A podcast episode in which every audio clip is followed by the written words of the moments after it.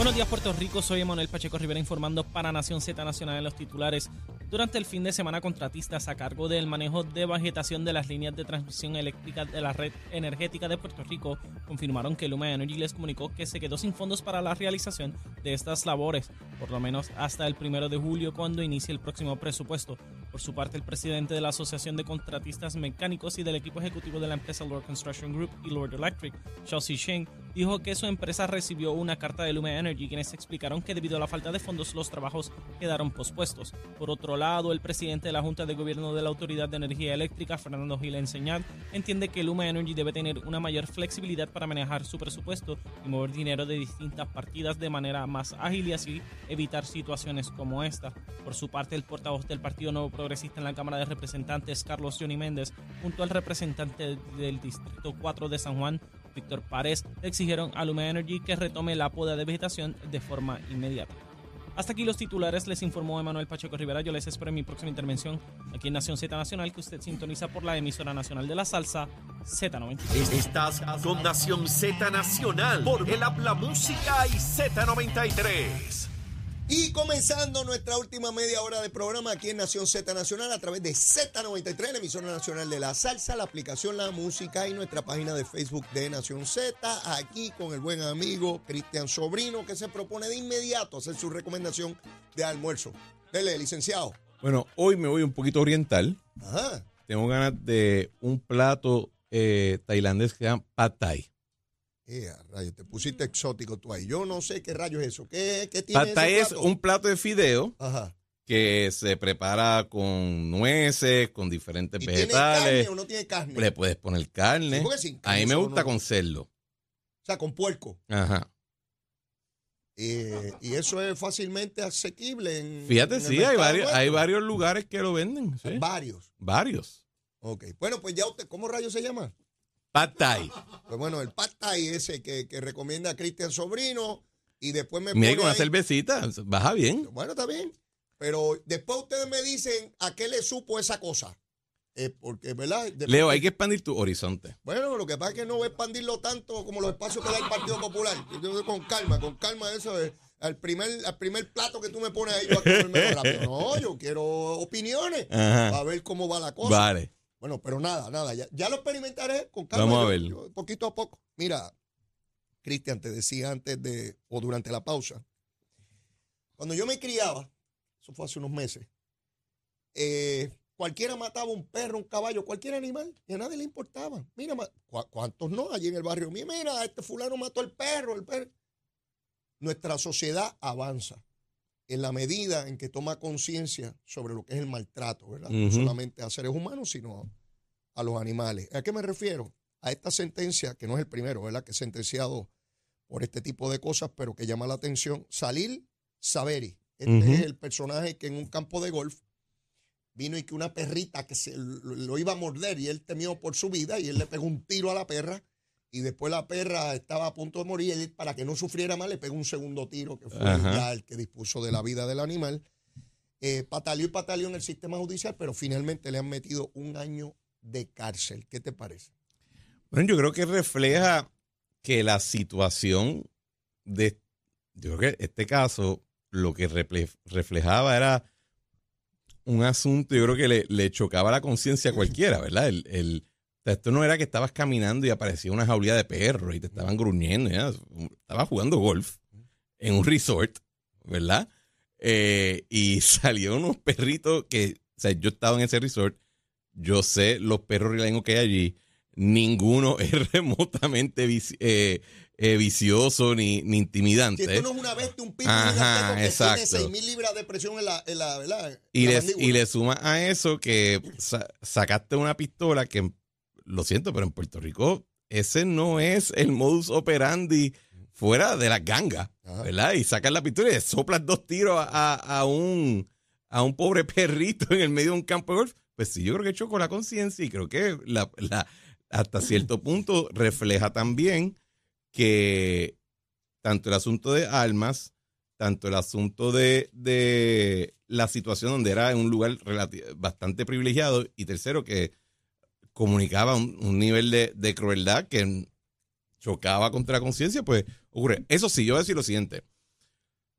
si vamos a ponerle ese tipo de pena a alguien por, eh, por, ¿verdad? Por, por abusar y causarle la muerte a un perrito, ojo que también tenemos que reconocer que nosotros tenemos a muchos perritos y muchos gatitos por ahí realengo, no los cuidamos, los, eh, en ese mismo resort andan por ahí como si nada. O sea, que es común allí. No, que lugar. lo que digo es que si, si de verdad vamos a decir, no, no, en nuestra sociedad no queremos tratar hacia los animales, No no, maltrato, punto. maltrato, pues va más allá que meter a alguien preso. Va también en algún tipo, de- el otro ejemplo que yo te doy es cuando los cochinitos estos vietnamitas, o donde Ah, sí, eran, sí. estaban por todo el caño Martín Peña y toda esa área haciendo escante. Que Oye, decía, hace tiempo que parece que. lo porque parece que lo recogido. limpi- pero tardó un Bueno, montón de tiempo, sí, ¿verdad? Eh, tú lo ves también a, lo- a los caballos, que los dejamos por ahí realengo y tú los ves. En Vieques hay una situación con Eh, eh, inmensa. Así que qué bueno que enviamos el mensaje de que ese tipo de cosas no se tolera, pero ojo con lo que eso también requiere. Falta, falta, de, falta. de punto de vista de política pública. Finalmente, este jueves se radica el proyecto de estatus. Adelanta la comisionada que con el endoso de Nidia Velázquez, Grijalva, Darren Soto, Steny Hoyer, no vi el nombre de Alexandria Ocasio, parece que sigue fuera de- del redil en cuanto al estatus de Puerto Rico se refiere. No veo ningún republicano, eh, con lo cual podemos adelantar que no va a pasar nada más allá de la radicación. Bueno, pero ojo, y yo creo que yo lo discutí aquí una vez contigo, pero es, es importante siempre recordarlo. Ajá. El Congreso de Estados Unidos se mueve espectacularmente lento hasta que no lo hace. ¿verdad? Ajá. Y de momento, alguien te dice, no, no, esto hay que resolverlo mañana. ¿Qué tenemos? Ajá. Y de momento aparecen todos los muchachos del staff, de todos los legisladores de allá, con todos los proyectos de algo que se llevan presentando 17 mil veces. Durante los pasados 20 años. Sí. Y ese día dice, pues esto es lo que hay, esto es lo que hay, paquete. Así que hay un valor en mantener vivo ese proyecto. Estipulado. Ahora bien, el asunto de los republicanos sigue siendo un issue, Bueno, es el issue. ¿verdad? Y No ese, es que siga siendo, es el issue. bueno, y en esa medida, si sabemos que ese es el issue Ajá. y sabemos que es un problema, Ujú. Pues quizás no es algo que se puede resolver de un día para otro, pero me gustaría pensar que tenemos por lo menos un plan para tratar de resolverlo. Ah, qué, qué bueno la- que a usted le gustaría un plan. pero a mí también. Y yo esperaba, Cristian, porque pasó enero, febrero, marzo, la mitad de abril. Y yo a, a ti te lo preguntaba cada vez, todos los que vienen aquí. ¿Alguien tiene idea si se va a radicar el proyecto? ¿Alguien tiene idea cuando? Pues pensaba que la tardanza se refería a que estaban tratando de coaligar allí republicanos de algún tipo de rango, porque no cualquier republicano. Tiene que ser gente que tiene el poder de mover no, fíjate, esta etapa yo aceptaría también a los locos. Está bien, está bien, No. pero a lo que voy es, el presidente de la comisión... y para ser claro, yo me considero un republicano loco, pero está bien. Pues, está bien, pero todos tenemos algún nivel. A, a lo que voy es, la comisionada residente es la republicana, esto se aprobó por los demócratas la vez pasada y entonces vamos otra vez a radicar el proyecto. Y que yo quisiera saber qué trabajo hizo la comisionada para convencer republicanos. ¿Qué esfuerzo hizo? Si los convenció o no, eso es otra discusión. ¿Cuántas veces se reunió con el presidente de la comisión? ¿Cuántas veces se reunió con el presidente de la Cámara? ¿Cuántas veces se reunió con republicanos importantes? Dime el día, la hora y la extensión de la conversación. ¿Qué le dijiste y qué ellos te dijeron a ti? Pero esto no puede ser un ejercicio por, por fe. Esto no puede ser un ejercicio por fe, Cristian. Es mucho lo que está en juego. O sea, digo, si queremos, si creemos en la descolonización, si lo que creemos es en candidatura y quién es este y quién es el otro, yo estoy cansado de ver candidatos y de ver gobernantes.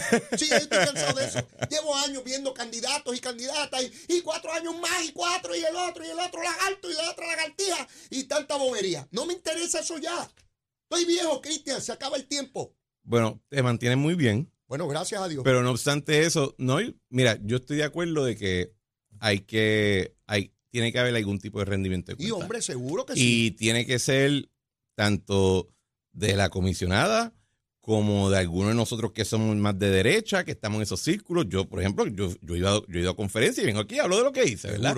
Eh, del Partido Republicano Local. O sea, tiene que haber algún tipo de discusión donde claramente se establezca cuáles son los, cuáles son los, los impedimentos y qué se está tratando de hacer para, para sobreponerse a ellos.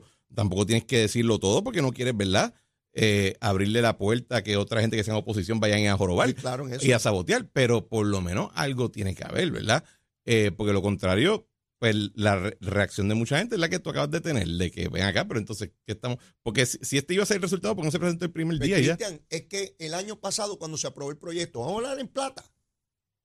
La comisionada residente no había hablado con el líder de los republicanos y el proyecto estaba a punto de bajar al hemiciclo y ella no había hablado con él de su propio partido. Que no me vengan a coger de tontejo ya a mí con bobería para hacer proyecciones públicas. Estoy cansado de eso.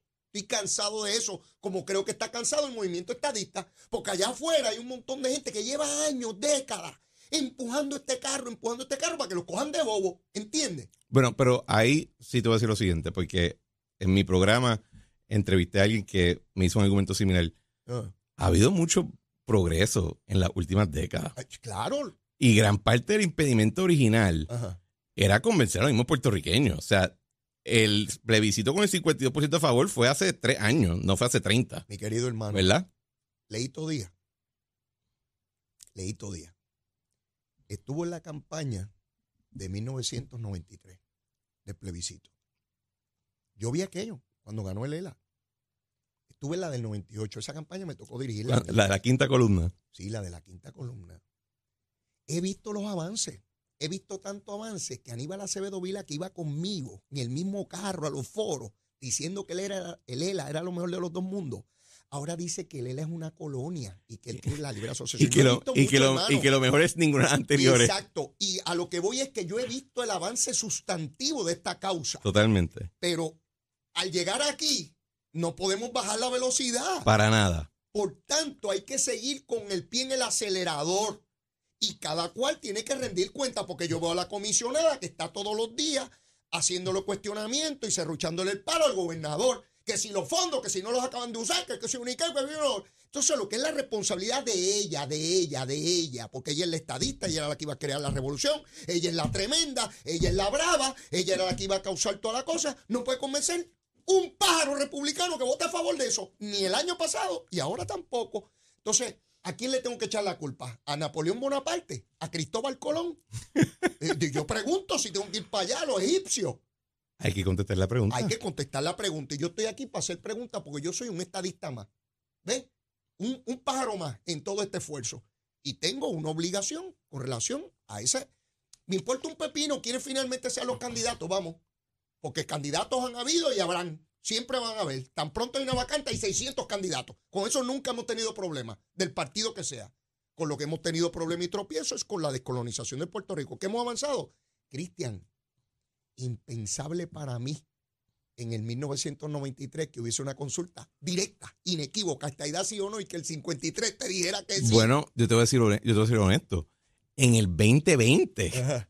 yo decía, con, con cómo están las aguas políticas ahora mismo en Puerto Rico, de verdad vamos a hacer la pregunta ahora. Pues seguro. Yo creo que éramos muchos los que decíamos, nos ¿Cómo? va a explotar en la cara. Y de momento cuando salió 52%, ¿Cómo? uno dice, ¿cómo fue? Eh, así que, no, no, yo lo que simplemente digo es, ojo, han habido avances Ajá. que yo creo que hay razón para estar orgulloso y para, y para motivarse para seguir por más. Claro. Simultáneamente, sí creo que en el caso de nuestros líderes, pues cada uno tiene que rendir cuenta y decir, mira, en, en, en esta parte que me toca a mí, esto es lo que hay y lo que no ha habido. Me explique. Eh, y si necesita ayuda de alguna índole, oye, denme en la Grita, lista, grita. denme en la lista a quién le tenemos que montar los fundraisers más cochinos posibles para moverlo. Pero si eso lo mueve, hay que hacerlo, ¿verdad? Eh, pero no hay nada en eso, no hay, no hay una explicación y tampoco veo un llamado a ayuda más allá de pues, la que hace el gobernador o la que hace Ricardo con la delegación extendida, Bueno, etcétera. Ricardo no cobra un solo centavo y ha empujado una delegación por todos esos estados, por ahí para abajo, rindiendo cuentas todos los días, eh, llevando sus análisis. Los otros yo no sé. Bueno, y te digo lo siguiente, ¿verdad? Si, si cuando uno ve eh, presencia en actividades republicanas grandes, ¿verdad? En donde la- el corazón del rollo del Partido Republicano de ahora va Ajá. esas actividades grandes. Pues yo veo mucho a, por ejemplo, a Elizabeth Torres siempre está subiendo un video de esa vaina y la ve allí. O yo he ido a unas cuantas, yo sé de otra gente que también va, pero no, no hay como que un tipo de, de comando de decir, mira, si el problema es con los republicanos, pues tenemos, vamos a, a- organizarnos para eso, ¿verdad? Esa Los parte no demócratas, que es el partido de Pedro Pierluisi, Lo aprobaron. No, eso se cuadró definitivamente. Lo aprobaron, pero entonces los republicanos están trancados por las razones que sean, que, que no es fácil, yo lo sé. Yo sé que no es fácil porque esto lo he discutido cien mil Bueno, veces. aquí. imagínate si no era fácil que por décadas el problema eran los demócratas. Así es, así es. Ese era el problema Así antes. es. Pero ahora se convirtió en que Puerto Rico sería un Estado demócrata y, y yo no lo entiendo. Los republicanos dicen, estaremos locos nosotros a venir a ser un Estado que va a ser demócrata. Eso es lo que yo... Pues claro, si tú eres legislador, PNP, y te vienen allí una gente, vamos a crear un nuevo municipio en Puerto Rico. Y te dicen, ajá, ¿dónde? En tal sitio. ¿Y los electores de qué partido son? No, la inmensa mayoría son populares. ¿Qué tú le vas a decir? Mire, váyase a crear Es el que, yo, municipio. es que francamente yo no creo que en Puerto Rico la dinámica actual Ajá. se traduce a demócratas republicanos. Tan, yo creo que va a haber un periodo de ajuste. Yo estoy claro en eso. Yo te estoy diciendo lo que creen allá. Los Ah, no, los claro, americanos, claro. Los invasores, los que hablan inglés. Los que hablan inglés. Y, Y- ellos piensan que aquí esto es demócrata todo el mundo. Y hacer arregla con dinero. Bueno, pues Como le dicen, educando. lo, lo- lo cierto es que el jueves se va a radicar un proyecto y lo que se anticipa hoy es que con el apoyo de los demócratas, pues con eso los republicanos se Pues, vamos, fuera. vam- vamos a ver qué pasa el jueves. Bueno, yo- claro, claro, claro. Yo quiero ver qué pasa el jueves. Lo cierto es que no había pasado nada. Va a pasar ahora este jueves. Qué bueno, es importante erradicar el proyecto, sin duda, como tú dices. De momento Mantenerlo vivo, exacto. Y todo el mundo, y hay que resolver Y hay que resolverlo de un día momento, para otro. Porque, pues, ¿verdad? Se alinean los planetas cuando menos. Bueno, eh, te voy a dar un ejemplo. En Arizona va a haber una elección para el senador, para senador. Ajá. Eh, ahora mismo está eh, una senadora que se llama Christine Gillibrand, pero la va a retar eh, Rubén Gallego, Mm. que es congresista en Arizona. Gallego es violentamente estadista con Puerto Rico. O sea, es una cuestión de, de casi tan fanático como tú y yo. Si ese tipo entra al Senado, cambia mucho la dinámica. ¿verdad? Así que es lo que tú dices. Pueden pasar cosas que de Claro. momento alguien dice, Claro. no, no, esto se acabó. Pero hay que hacer la Para asignación. pegarte en la lotería tienes que jugar. Si no pero no te pero la suerte tiende a encontrar el que se prepara.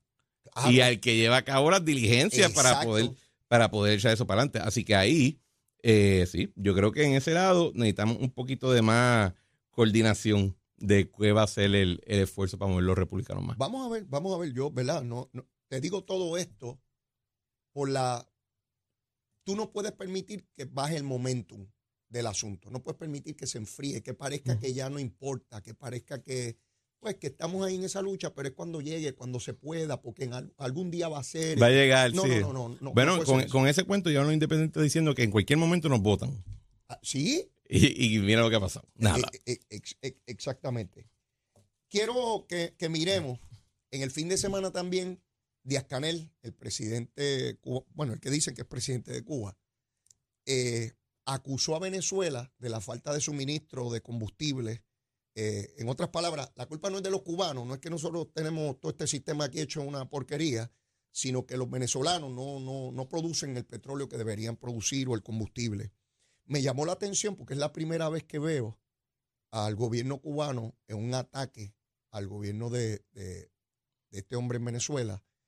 Y no sé, me parece que están pasando cosas. Bueno, es que en- o sea, el, el régimen en Cuba siempre ha procurado echarle la culpa y desplazar la responsabilidad de por qué su régimen no ha funcionado a otro. A otro. Pero de ordinario Antes era era, su enemigo. no, pero antes era el, el, el embargo de petróleo. Sí, El, embar- perdón, el embargo de los Estados Unidos. americanos. Después fue que la Unión Soviética se cayó y entonces estábamos en el tiempo especial. sí. ¿verdad? No obstante que Rusia sigue haciendo comercio con ellos y Europa sigue haciendo comercio Sí, con ellos y. China sigue haciendo comercio. Pero siempre había una explicación. Eh, ojo que también está ocurriendo algo, que no se saben todos los detalles, pero luego del- de, de la invasión de Rusia a Ucrania, Mm. pues la relación entre Estados Unidos y Venezuela eh, aparentemente pues se, pues se calentó un poquito y no estaba, se enfrió un poco y Mm. pues esas pasiones que hubo durante la época de Trump, pues el petróleo es petróleo y si tenemos uno ahí abajo, pues vamos a ver cómo Claro. nos llevamos bien y eso le tuvo que haber dado cierto temor a Cuba de que nuevamente, porque Cuba los últimos 10 a 15 años lleva corriendo con regalos de petróleo que le hacía Venezuela y que ellos vendían en el mercado y se quedaban con ese dinero en dólares. Si eso se está enfriando, si ellos ya no están recibiendo ese nivel de apoyo, tienen un problema severo. Lo ¿verdad? tienen. Y, y por eso es que te digo, siempre, eh, a mí no me sorprende porque siempre echan la culpa a otro país.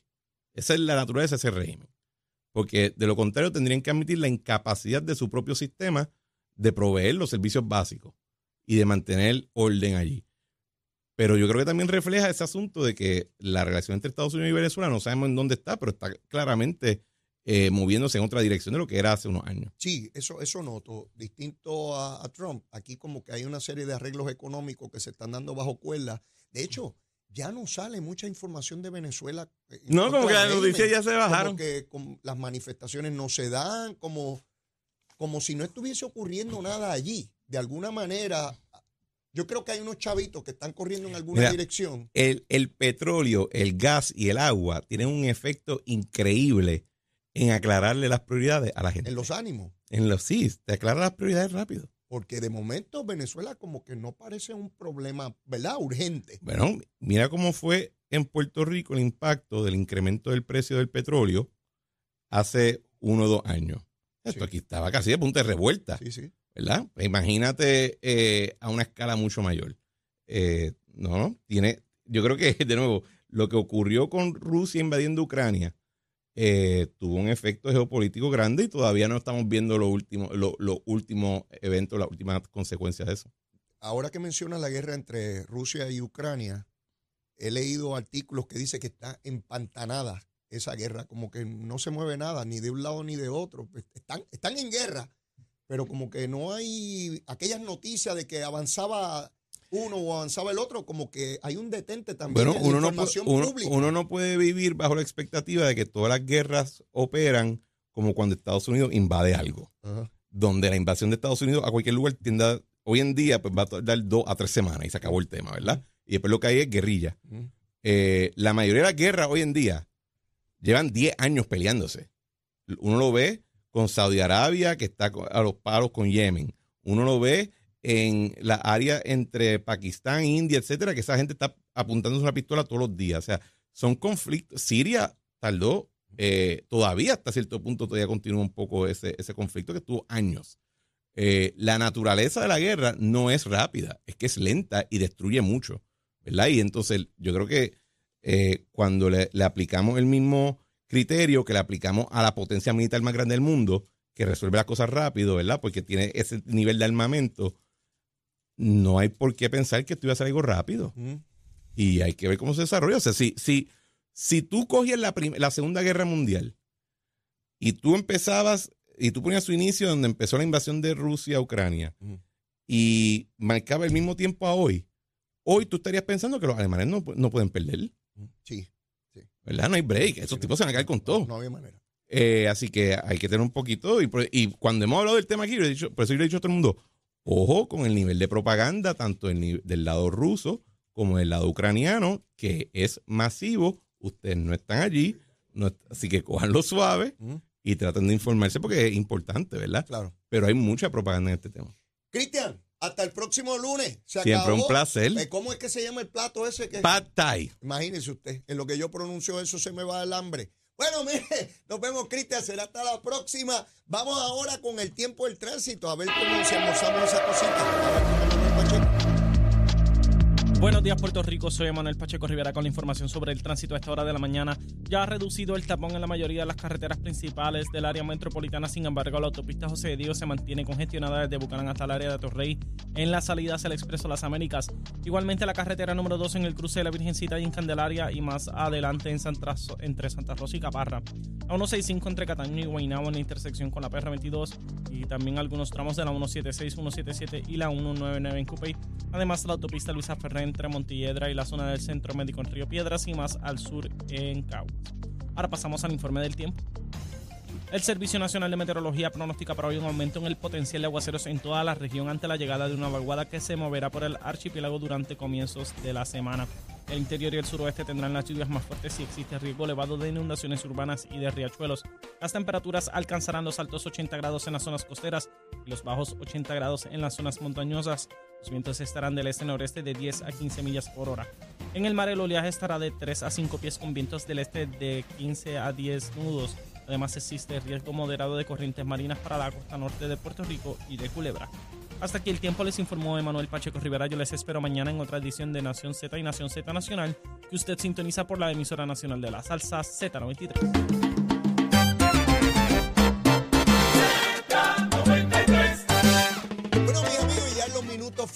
El Senado de Puerto Rico se apresta a colgar los nombramientos de Nanet Martínez a la Oficina de Informática del Gobierno y de Irán Torres como director del DACO. Están en la cacería de brujas usual, ya usted sabe, a eliminarlos, a liquidarlos y dejar a cefa las dependencias de gobierno sumamente importantes. Así es el gobierno compartido, mi hermano, donde no se comparte nada.